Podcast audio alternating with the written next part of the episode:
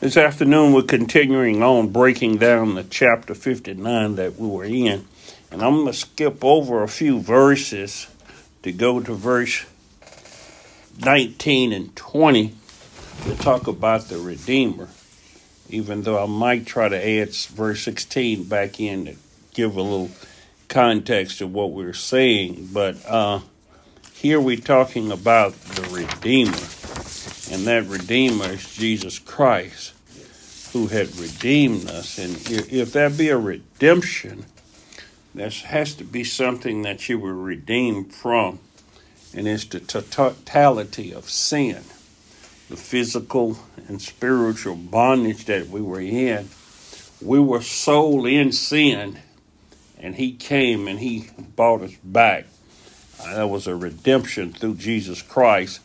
He affected that Himself in the book of Isaiah the 59th chapter, the 16th verse, I'll go on and add it in there at night, says, And he saw that there was no man and wondered that there was no intercessor. Therefore his arm brought salvation unto him, and his righteousness it sustained him. So he's looking down, seeing mankind in its sin, in its bondage, in its depravity, there's no way out that mankind, as I said yesterday, that wasn't able to redeem himself because he himself was a sinner and in the depravity, but he needed an intercessor, as Job spoke of it in the book of Job, that he couldn't talk with God, uh, have that conversation he wanted with God that he had to have a mediator between him and God. And that mediator, we find out that mediator is Jesus Christ. Uh, man was in bondage. Man can't obey God. Man can't be reconciled unto God. This is the condition he was in ever since the Garden of Eden. And God had promised him a redeemer at that time. He promised a redeemer through the woman. And that word manumit, it's a word manumit, means to release from slavery. Release from slavery. And that's what he did. He released us from slavery. He was born as that redeemer. He was born as a man. He, he took upon him the personhood of a man. He had to be blood. It, it you remember we went over the qualifications to be a redeemer, to be a kinsman redeemer, you have to be like the one that you're redeeming. Yes. So mankind couldn't deliver himself, so he came. He came to deliver man. Man was released through Jesus Christ. That word manumit means to release from slavery. Uh, you may be more familiar with the word emancipate. Uh, they talk about the proclamation of, of emancipation, but that you have to be a little bit more specific when you're talking about emancipate because that emancipate is not necessarily from slavery all the time. See, you can be uh, in restraint, uh, uh, in bondage, uh, something can, can have control or power over you. Mm-hmm. Some people needs to be emancipated away from a bad marriage, uh, from alcohol. Alcohol has a lot of people in bondage. They become addicted to alcohol. Anything that has control uh, has bondage on you. We're in bondage to the flesh. We're in bondage to the will of the flesh, the will of man. Some people end up in bondage to other people. And so emancipate means to free from bondage. It means to release also from parental care and responsibility. You see a lot of children, uh, it's been in the news in some places where the child sue to be emancipated from the parents, that the parents wouldn't have control over them. And as I said, sometimes we need to be emancipated away from controlling influences. Uh, even religion. Some religions you need to be freed from that you're in bondage, but you end up going back into bondage to something else. And as we are freed from the bondage of the world, from the bondage of Satan, we end up back in bondage to Jesus Christ. We are his bond servants. Yes. But there's liberty in Jesus Christ. So we're the servants of God and we yield ourselves as members unto the to Jesus Christ and as he's our redeemer. We have to understand what we are saying and the implications of that. I have some definitions here about being that redeemer our personal redeemer and that's what I was trying to start off with that he's our personal redeemer. Isaiah 59 and 19 through 20 says then at last they will reverence and glorify the name of God from west to east, for he will come like a flood, uh, driven by Jehovah's breath. Uh, he would, as when the enemy come upon you as a flood, he'll lift up a standard. Uh, verse 20 says, A Redeemer, the Messiah, will come to Zion, and to those in Jacob who turn from transgressions declares the Lord. So that Redeemer, the Messiah that comes and breaks the hold that the world has upon you, just like God freed the children from Egypt, that the hold that sin had on the children of Israel in Egypt, that their bondage to sin. It was physical bondage, but it had a lot of spiritual implications that we look at until this day.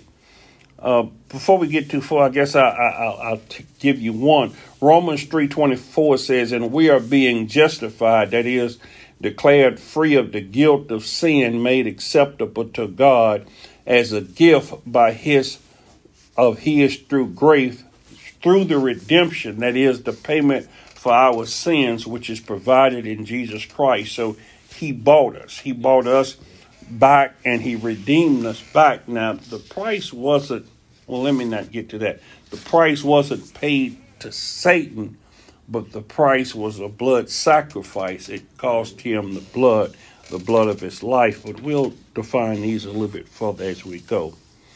The need of a redeemer, as I was saying, lies in the inability of man to raise himself from the temporal to the spiritual plane, from the lower kingdom to the higher kingdom. In other words, there were nobody and man having been in bondage of the will and he, he can't think there's none good. So jesus christ even job they say job was a perfect and upright man but he couldn't lift himself above that plane of physicality.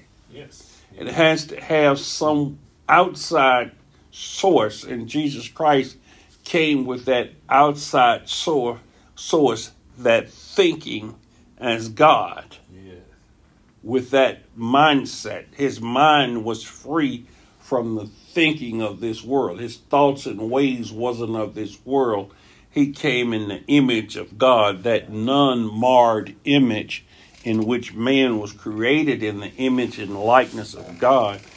But we see that man retarded or hindered his growth in God. Yeah. Mm-hmm. And so I, I need to tell you salvation is a once for all thing, but salvation is also a process. Mm-hmm. Salvation is a process. Justification is a once for all thing. We're justified in Christ Jesus. That's why that I wrote that, read that book of Romans. Uh, that are and after us becoming justified, then God starts to work through Jesus Christ, who gives us of His Spirit.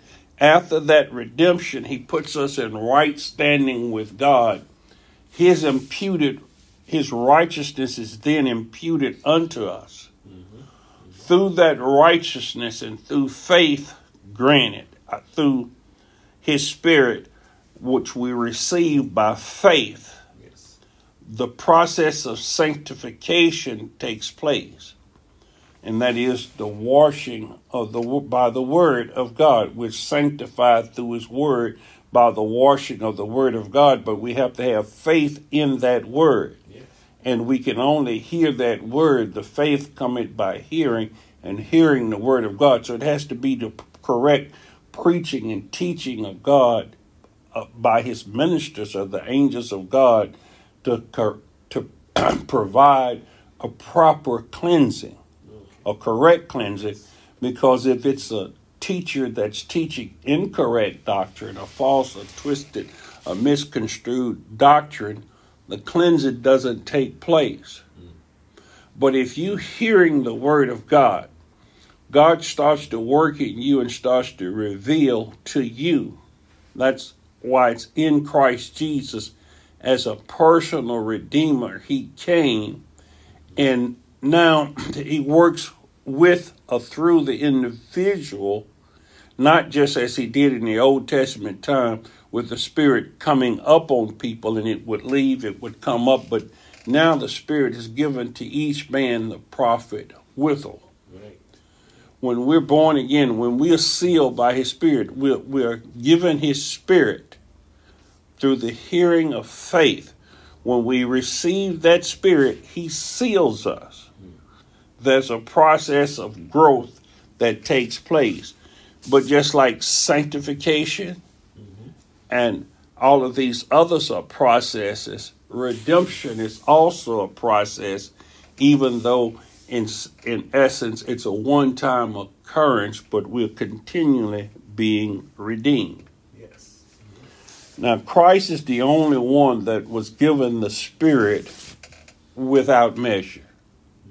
He was the only one given the Spirit without measure, whereas we grow in the Spirit in the, the Scriptures, sometime enjoin us to continue to be filled with the Spirit, having ever increasing faith. And that's why he says if we only had the faith of a mustard seed, what could be accomplished? So we have increase in faith, we increase in redemption, we increase in sanctification. All these things has increases, but he didn't given us the necessary seed. Uh, should I say that that seed germinates, that faith germinates and grows to able to lift us above the temporal plane that we're on. Mankind can transcend the plane the plane that we're on. That's why Jesus Christ says the kingdom of heaven is among you and, and it's in the midst of you.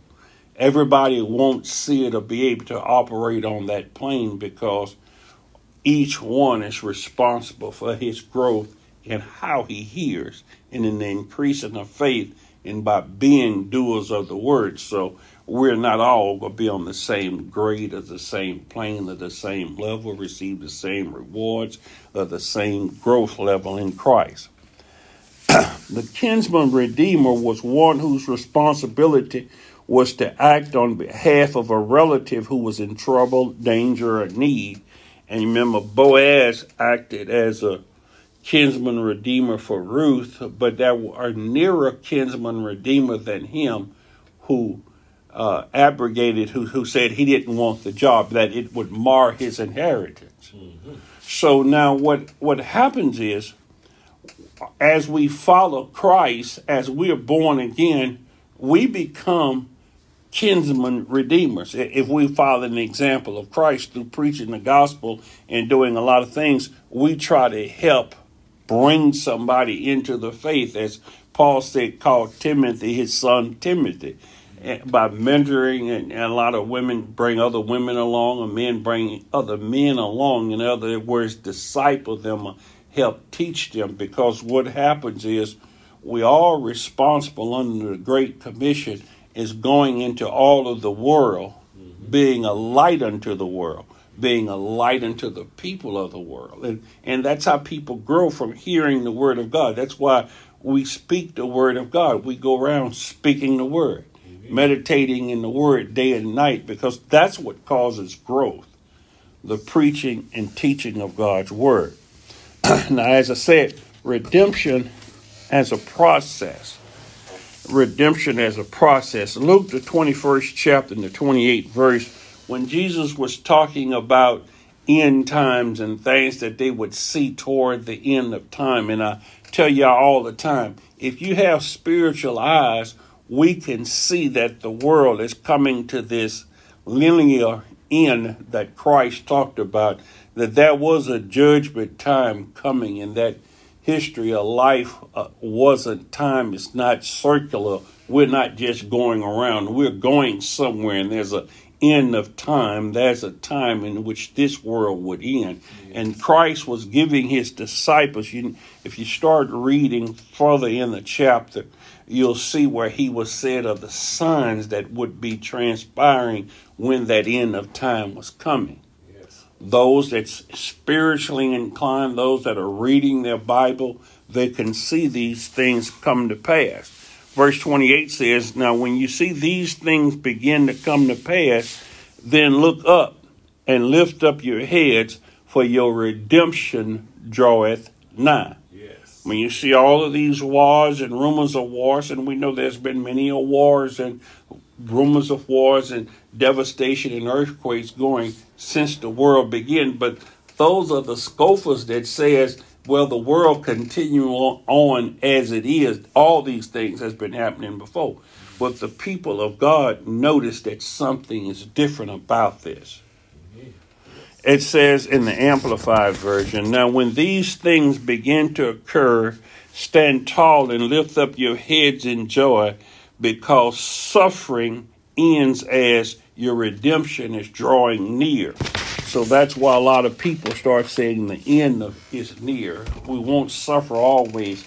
This time of our suffering is about to pass because there's going to be a change. God's bringing about a change. This is part of Jesus' Olivet prophecy, where he predicts conditions before his return and our redemption is still yet future, but we have been redeemed. You see what I'm saying when I say it's a process, but we have been redeemed. In other words, it's no going back because the giving of the Spirit, that seal, mm. when it says seal them in the forehead, in other words, these are the redeemed. These are the redeemed of God, but then these have to go through a process. Right. The conclusion is clear that sanctification is a process, conversion is a process, growing and overcoming is a process. So we we go, we proceed on to perfection, and now we see that redemption is also a process. That it's not just a one-time thing, and that we redeem and we can do as no. We still have an obligation to God to grow. There's still more that we need to do. That those are the people that hunger and thirst to be filled with the Spirit of God. Yes. We do not become completely free of our captivity to Satan and this world in one giant leap. Do We're still bound by a whole lot of things. Some of us still have unforgiveness or bitterness or whatever. But we're being washed by the word, and it's going to take some process. It's going to take a lengthy process. It took Abraham some 30 some years to get to a point where he staggered not at the promises of God. But along that time, there were failures that it says a good man will fail several times. Yes. So after our conversion, there's going to be times that we trip, that we fall, that we mm-hmm. have problems that we can mentor others on where we tripped at and what happened to us and warn others of, of those pitfalls. Yes. But those pitfalls are discussed by the Word of God and already told us that there was this, but Jesus keep focusing and emphasizing that he we need to be overcomers in him. In other words, to increase in faith, to grow in faith, to grow in virtue and knowledge, and don't remain babes in Christ. Don't re- remain on the milk of the word. We need to start eating the strong meat of the word because if we could be judges of the world, there is a battle going on, and we need to bruise Satan's head. Amen. We need to put him to death. We need to have Satan under our feet that we trample on with the blood of uh, of the all this blood. We're gonna have Satan under our feet, according to Romans sixteen and twenty. He says we gonna bruise Satan under our feet because Jesus told us all the way back in the book of Genesis, He shall bruise your heel, but you shall bruise his head. Uh, liberty is produced incrementally, not one step at a time. It's like getting a, a good credit rating. You might have a 500 or 550 or something like that. And over a period of time, you can raise up and get to a 700. Mm-hmm. But it's going to require proper budgeting, managing, and not getting a whole lot of things. And on a credit card, if you notice what one thing when people tell you about developing and getting your credit rating high is whatever your credit maximum is, your credit level on that credit card, you want to keep it at least 30 to 35% with available credit on that credit card to have a better rating. If you always keep where you don't have much credit on your credit card, your credit scores will reflect that that you you're not a good credit risk. But the lower, if you could lower that between 30 35% or lower to have that much room on a credit card, it's going to help your credit rating the longer you have certain accounts open to certain things. But through financial management, we see it takes time. It takes time in all of the things that we do. Fasting, learning to fast. You might have to fast one day, a half of a day, or whatever. After learning to fast half of a day or whatever, incrementally increase the time or the length of your fasting or whatever. And you're eating. But whatever you do, it's all done in moderation. It comes step by step.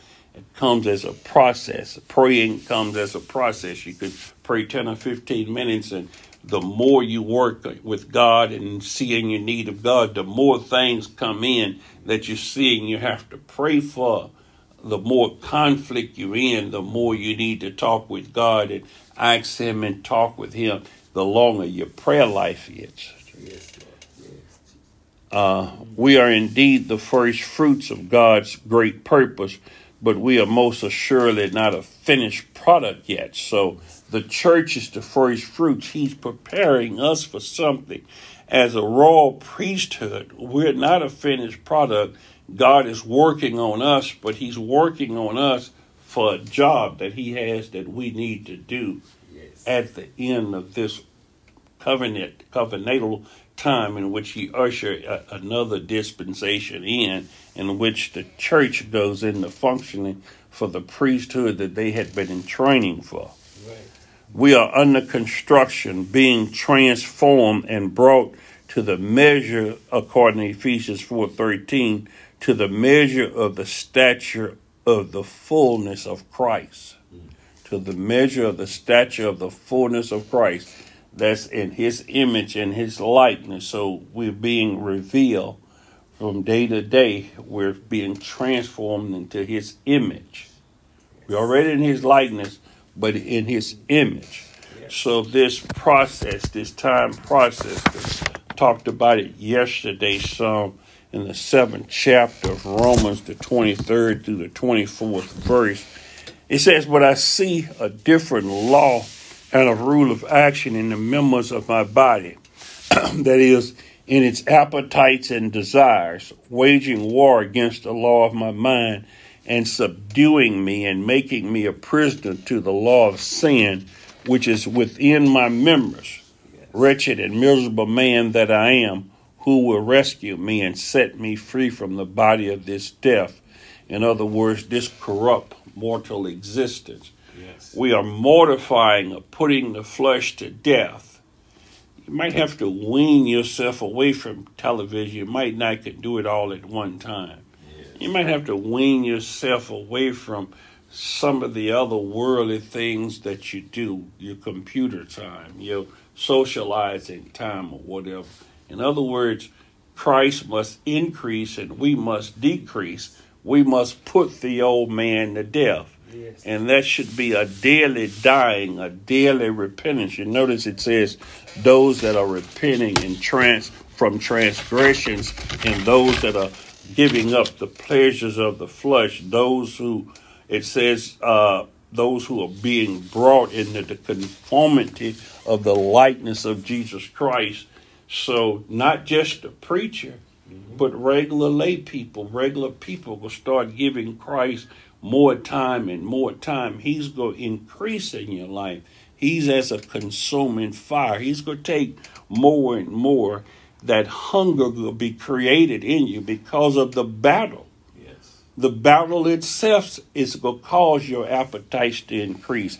It's going to cause the things to change. Here's the living version of that 7th through the 23rd through the 24th verse of Romans. But there is something else deep within me that is in my lower nature that is at war with my mind and wins the fight and makes me a slave of sin that is still within me. That old nature is not taken away. You, when he's giving you a new nature, when you're born again, when he's giving you of the spirit, there's going to be a warfare going on within you. When you attempt to do good, evil is right there. Yes. When you want to pray, the body may tell you you could pray later on. You need to do these things. Uh, when you say you go fast, it's going to say, no, you don't have to fast or whatever.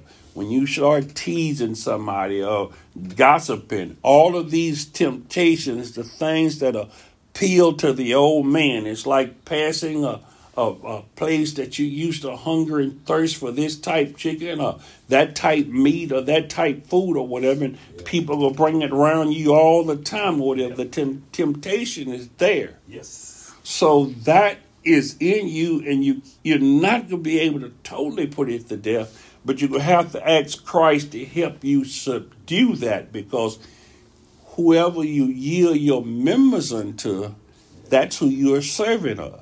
So if you yield your members to righteousness, you're a servant of righteousness. If you yield your members to unrighteousness, you're a member of unrighteousness. So if you yield yourself to gossip and backbiting and bitterness, all of those carnal works of the flesh that are in Galatians, the fifth chapter, I think it's 17 to 22, hatred and all variance, all of those things that are works of the flesh. You yield yourself to those, or those things can come back upon you. You have to be aware because they come back with vengeance sometime that you can't just suppress them. You have to wash and cleanse those away to kill them and put the old man to death. Yes. Paul said, continually putting the old man to death. Jesus said, deny yourself and take up your cross. It's going to be a denial, and it's not going to be an easy fight here now. that nature, he says, in my mind, I want to be will, God's willing servant, but instead I find myself still enslaved to sin. Mm-hmm. So you see how it is. My new life tells me to do right, but the old nature that is still inside me loves to sin. Oh, what a terrible predicament I'm in. Who will free me from my slavery to this deadly lower nature? Thank God it is done it has, been done by Jesus Christ our Lord. He has set me free. Yes. Even though he had set you free, Yes. that hadn't fully occurred. Only when this corruptible put on incorruptible, a mortal put on immortality, will that be complete.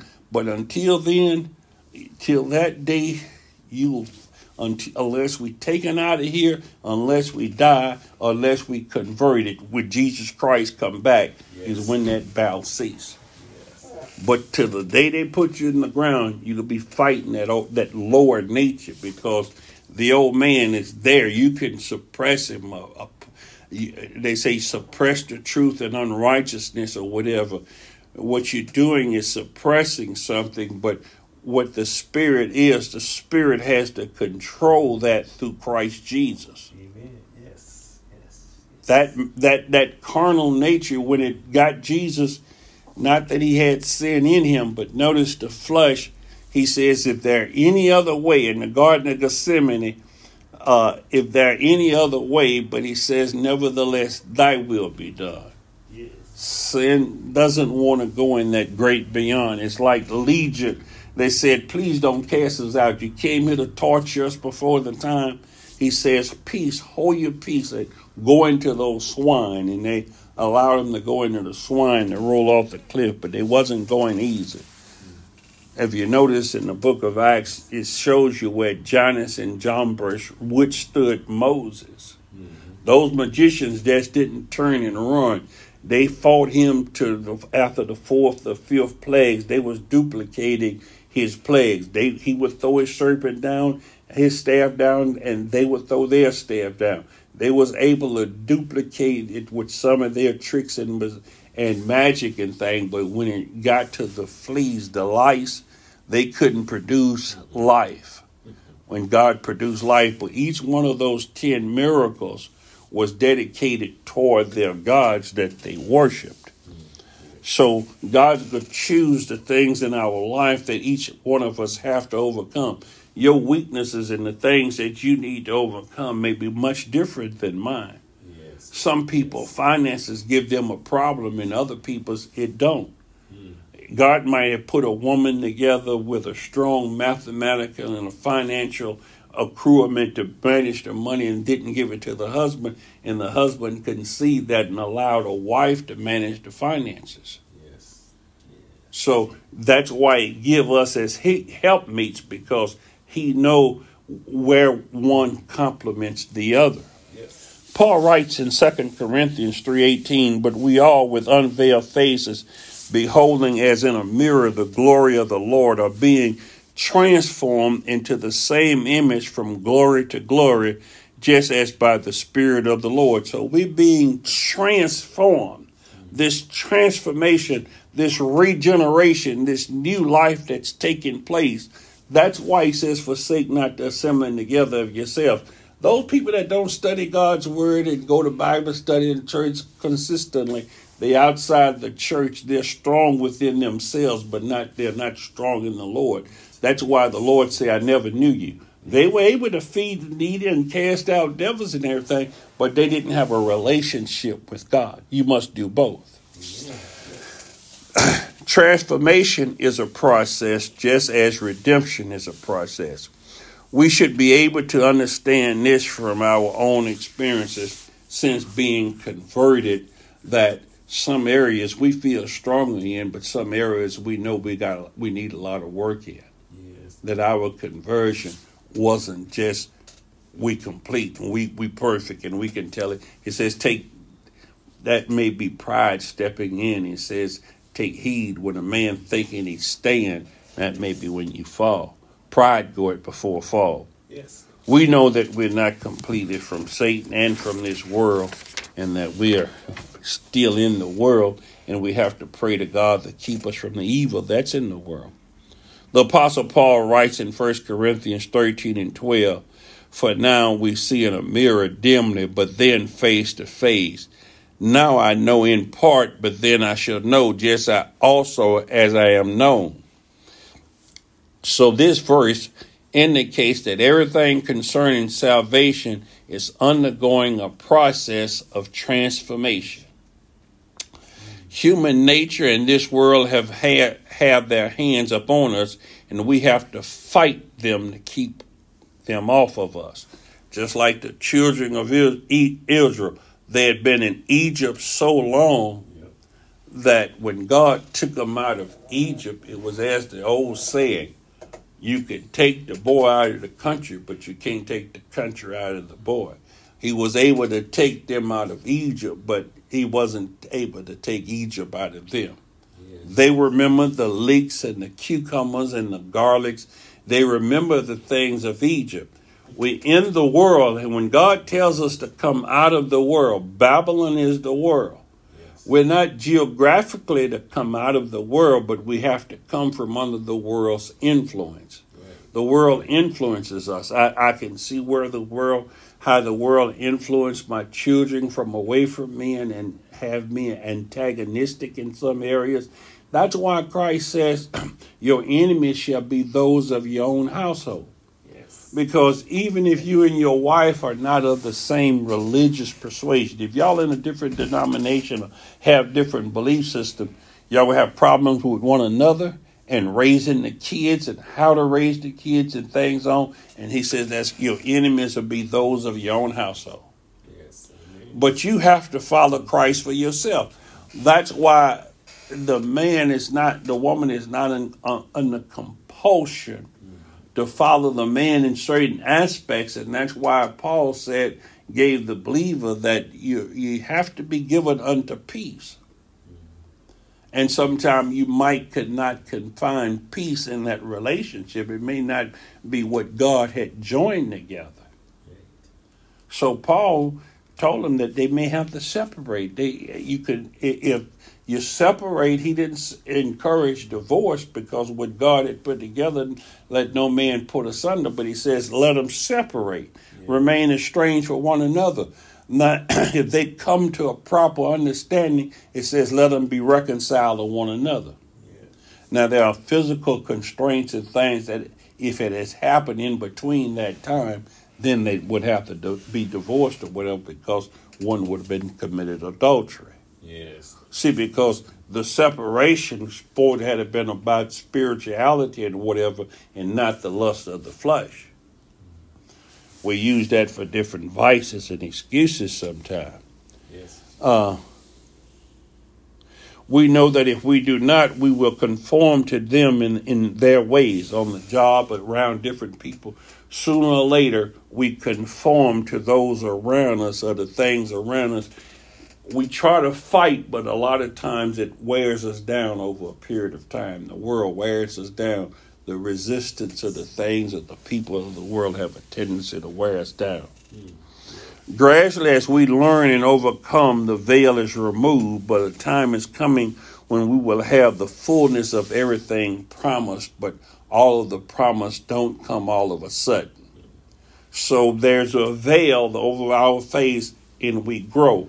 I, I, I, can imagine each and every one of y'all spirituality. You could look back over the past 10 years and you can see where a lot of areas that you've had a lot of spiritual growth and experience that you didn't have years ago.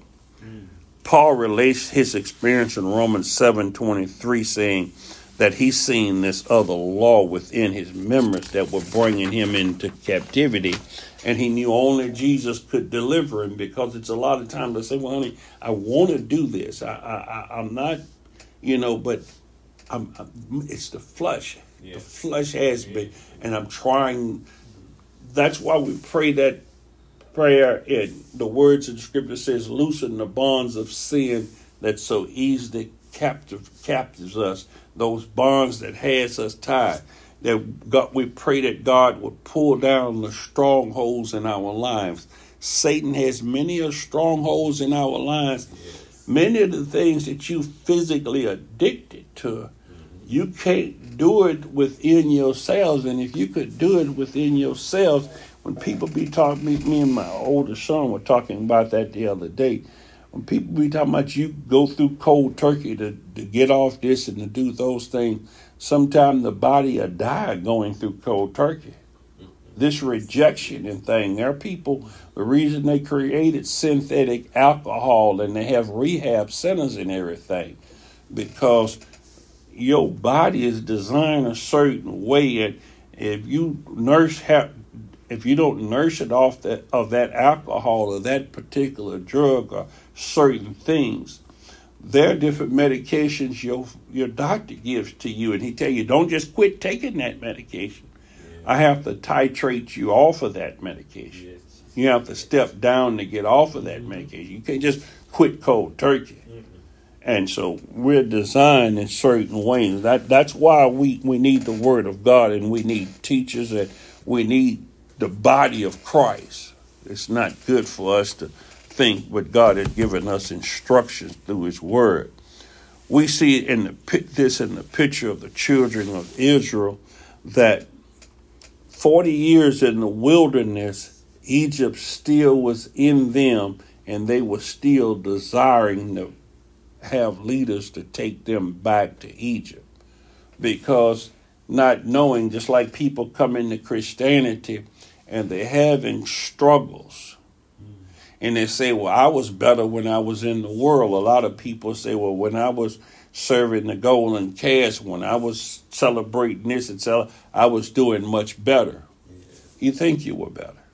That's the way idolatry is. The grass is always greener over on the other side of the fence. But non Christians, I tell you, Christians and non Christians alike suffer. Mm-hmm. So in Christianity, there will be suffering and there will be setbacks just as there were when you're in the world and will be. Now, it may be a part of your nature to hook and crook and think your mind and make you think you're doing better. Yes.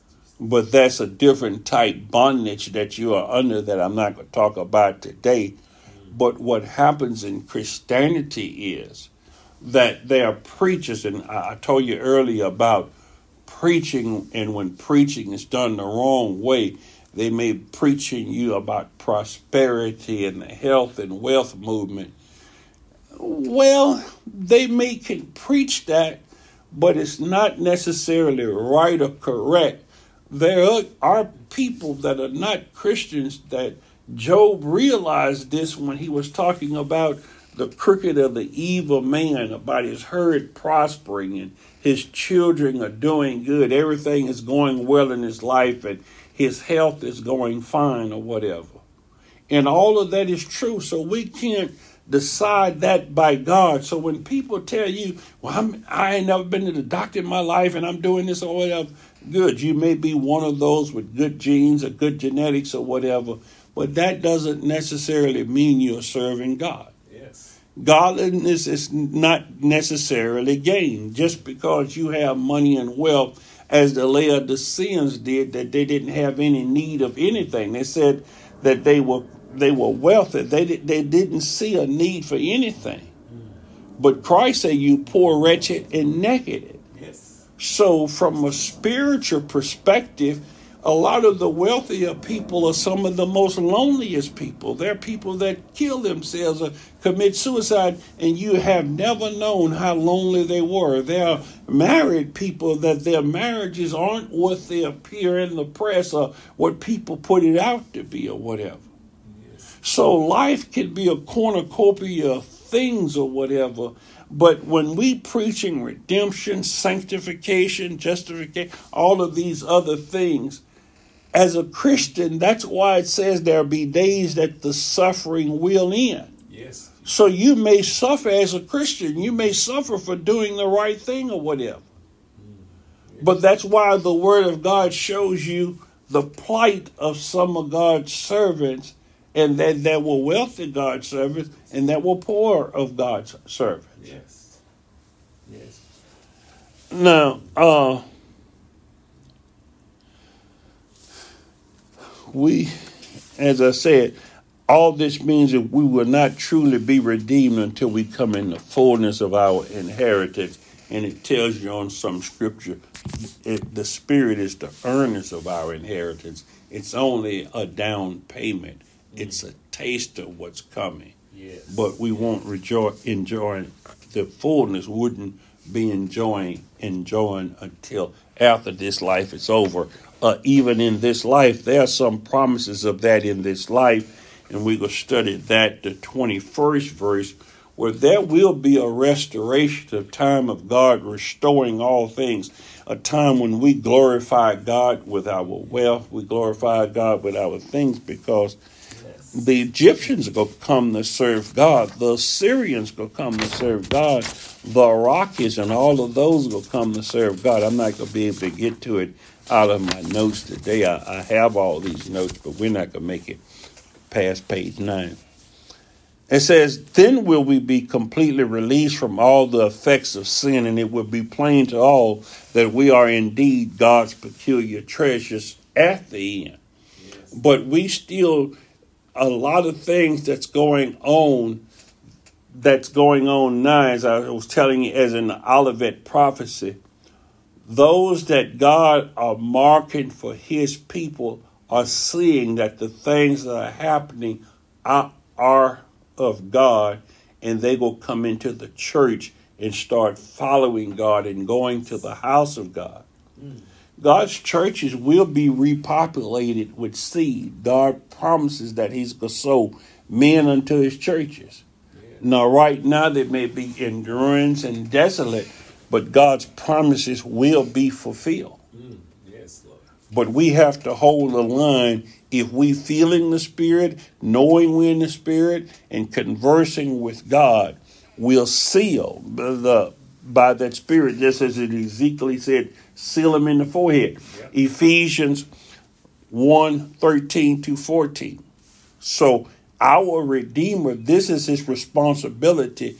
Christ, our Redeemer, the Messiah, he had volunteered. He had actually, he was sent by God, one that sent. He's the great apostle sent by God to do a job, and all that the Father giveth him, none shall be lost. Yes. But this job, he is doing it. Ephesians 1 13 to 14 says, In whom ye also trusted after that ye heard the word of truth, the gospel of your salvation, in whom also after that ye believed.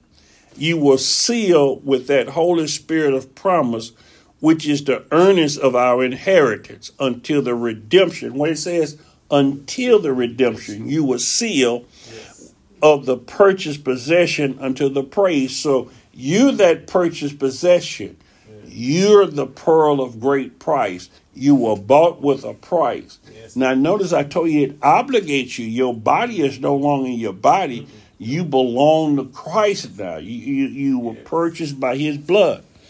The Amplified reads, In him, it keeps saying in him, he's the Redeemer. This lesson is focused on the Redeemer.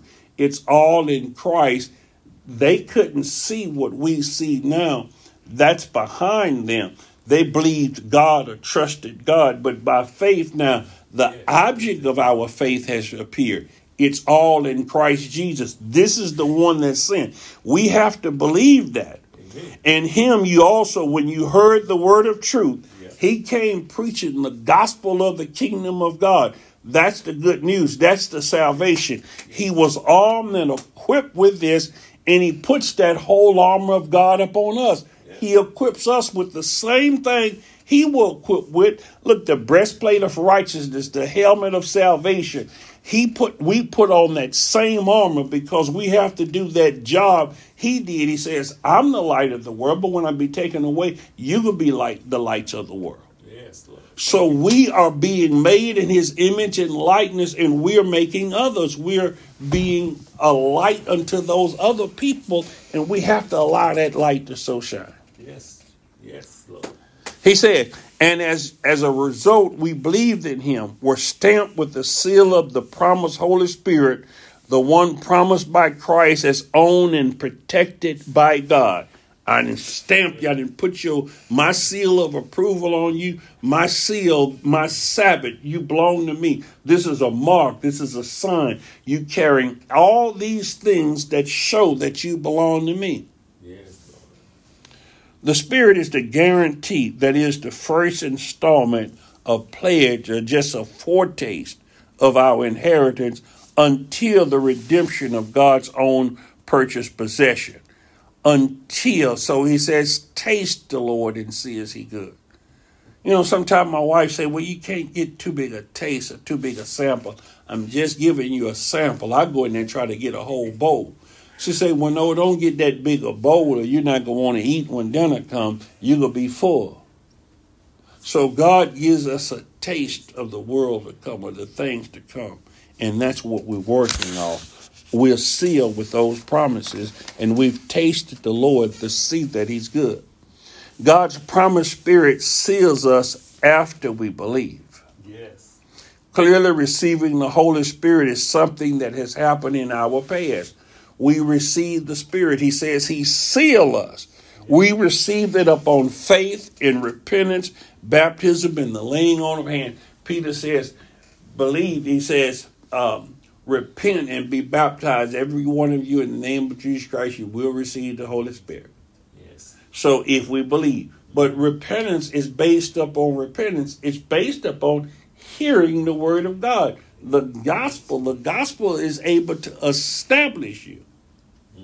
You hear the word of God. Faith cometh by hearing the word of God. The word preached. Yes, Lord. Yes, Lord. So that seed of faith that's planted, that kernel that grows on good ground, but we have to nurture that. We have to break up our fallow ground. We have to water tho- those seeds. We have to do a whole lot. In other words, for that to germinate, for it to give life, this is a process that we, we continue to process because I, I don't know if it's in the original text or how it's worded because I can't read Hebrew or Greek. It, the, Old Test- the New Testament's in Greek. But Jesus says, if you continue in my word, then are you my disciples. Yes, If you continue in my word, then are you my disciples. Verse 14 clarifies that this occurrence occurred in the past, saying that what we received was merely an, an earnest, an installment of the Holy. This is the earnest of our inheritance. Yes. This is like the payment, a down payment, uh, what we had on layaway. We we will receive that. We will redeem it one day. But this is the ticket we have, and we will keep paying on this layaway, and one day we will go get that thing we have in layaway out. The sense here is similar to Romans 8:32 where Paul writes, God's giving us of his son is our guarantee that he will withhold no good thing from us. If he gave us his son, what else could he withhold from us? There's no good thing. He gave us the ultimate and that was the life of his son, his lifeblood. Amen. The word until clear, further clarifies the time element by stating that this will not happen until the redemption of the purchased possession. So we have assumed that we were redeemed when we believe, which was right, and that we were justified by his blood. But notice Paul also writes that this redemption of the purchased possession is yet future. So you see why I said we have be, been redeemed, but we being redeemed, that it's a process that we're going through. Yes. There's a future reception of more of God's Holy Spirit and a future redemption. Um, well, thus, just as we know that we do not now have God's Spirit in full measure, we have to realize that we are not yet fully redeemed. He says, continue, keep being filled with the Spirit. Yes. The Spirit was only gave, given to Jesus without measure, and he was able to do a whole lot of things. But as we grow in that spirit, in that measure, as the apostles was doing miracles and a lot of the things that the apostles was doing at that time, it was for reasons that God allowed them to raise the dead and do a whole lot of things that in this latter day the church may not be doing, but they'll have faith. They'll have faith when it comes. Because the speaking of tongues and all of that, that may have been for the church in its infantile state. But now we able to preach the gospel, and as we own sermon audio, a lot of this is preached in a lot of different languages. I, that's why I give you the monthly report.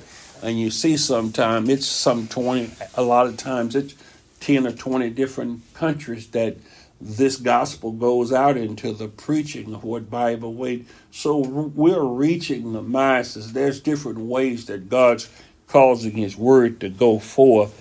We don't all have to learn tongues, God doesn't work through us through speaking in tongues. A lot of us, Right.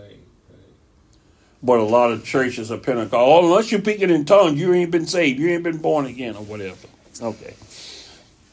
Uh, as used in the Bible, redeem means to deliver one through paying a price, and we were redeemed by the blood of the Lamb. Yes. Jesus' blood was the redemption price.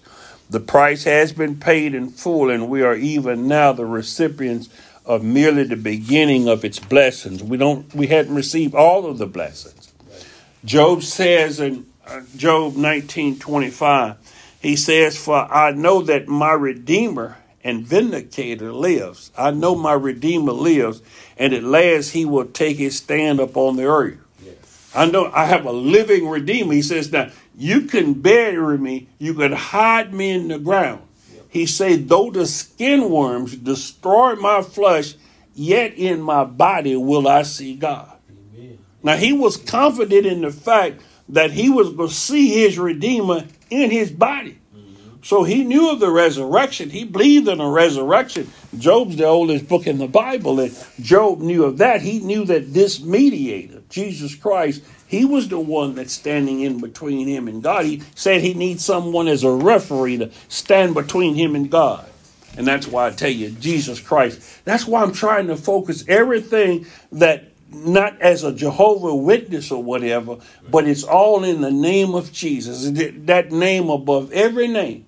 Yes. So if you're a Jehovah Witness and you're trying to preach this or teach this, remember I said through denominational religious lines or whatever, uh, you're a Muslim or something, Islam and all, but Jesus, Jesus is the Redeemer. This is the only way. You have to have somebody to buy you back, Yes. To purchase you Yes. to make you a child of God because He's the author and the finisher of your faith. It was given to Him. This is His job.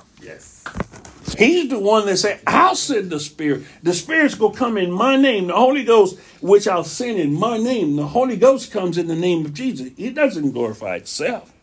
So, this obligation, just like when they came out of Egypt, they had an obligation, and we don't learn from obligation. We may get married, and somebody may come along and rescue us from a bad household or whatever. We prayed to God that God would send us a loving husband or a wife or whatever. But after a number of years or whatever, that obligation to that spouse or to wh- whatever we were obligated for, it wears out. Yep. We're no longer appreciative or thankful of it. We become ungrateful. Ingratitude comes along. And that's the same with Jesus. Jesus says, You've left your first love. Amen. Sometime the, that obligation to Jesus Christ, the responsibility to Him. So He saved them out of Egypt. Exodus 13, 14 through 16, it says, And it shall be when your sons ask you in time to come, saying, What does this mean? You shall say to him, With a strong and powerful hand, the Lord brought us out of Egypt from the house of bondage and slavery. For it happened when Pharaoh stubbornly refused to let us go, that the Lord struck every firstborn in the land of Egypt, both the firstborn of man and the firstborn of animals. Therefore I sacrificed to the Lord all the males, the firstborn of every womb. That's why they were doing the Passover. But we have the Passover. He's our Passover. Yes. He's the Passover lamb. He's the one that was our sacrifice. This is the one that by his shed blood, Amen. this is the one that we're obligated because he rose again. Yes. This is the one that God had appointed. Mm. God has appointed him. So we're obligated to him. We owe him our lives. As Paul said, we're his bondservants. That's the way James, his brother, looks at it. He didn't say my brother or whatever. He said that he was a servant of Jesus Christ. Yes. No man know him after the flesh. We're servants of Jesus Christ now. So I'm getting this part about Egypt in the 19th chapter of Isaiah, which goes to talk about Egypt. But we must know our Redeemer. Yes. The Redeemer will be known of all. So we're going to talk about that. We'll come in and talk about that. But that's why the Passover, that's why that memorial that we partake of, the Lord's table, that is a memorial unto him. He says, This do in remembrance of my death until I come. This is my body that was broken for you. Yes. This is my blood that was shed for you. He done it for us. It's a memorial, a perpetual memorial that we do, that we're obligated to him, that we were in bondage, just like they were in bondage in Egypt, and none of them made it to the promised land. But they were bought. They were God's people. God had brought them out, but through their disobedience, all of them carcasses dropped in the wilderness. Even Moses didn't make it through the promised land. Because, as I said yesterday, instead of speaking to the rock, he smote the rock. But he allowed the people around him to influence him, to cause him to be angry, and pride lifted up. And like he was providing the water, he said, Shall I provide water for you rebels? And he smote the rock. Well, God went on and gave the people water, but it wasn't Moses giving them water. It was Christ, the water. That's what it was symbolic of. That's why he said, Speak to the rock. Just like with the manna that fell from heaven, Christ says, I'm the bread of life. That that manna that you ate, it was my body. And that's what we, the Yes. memorial. We eat of his bro. He says, unless you eat of my flesh and drink of my blood, you have no life within you. Amen. Amen. It's all about Jesus. Everything is in Christ. Yes. He's our Redeemer. Heavenly Father, we come before you, Lord God, when there was no man and that redeemed.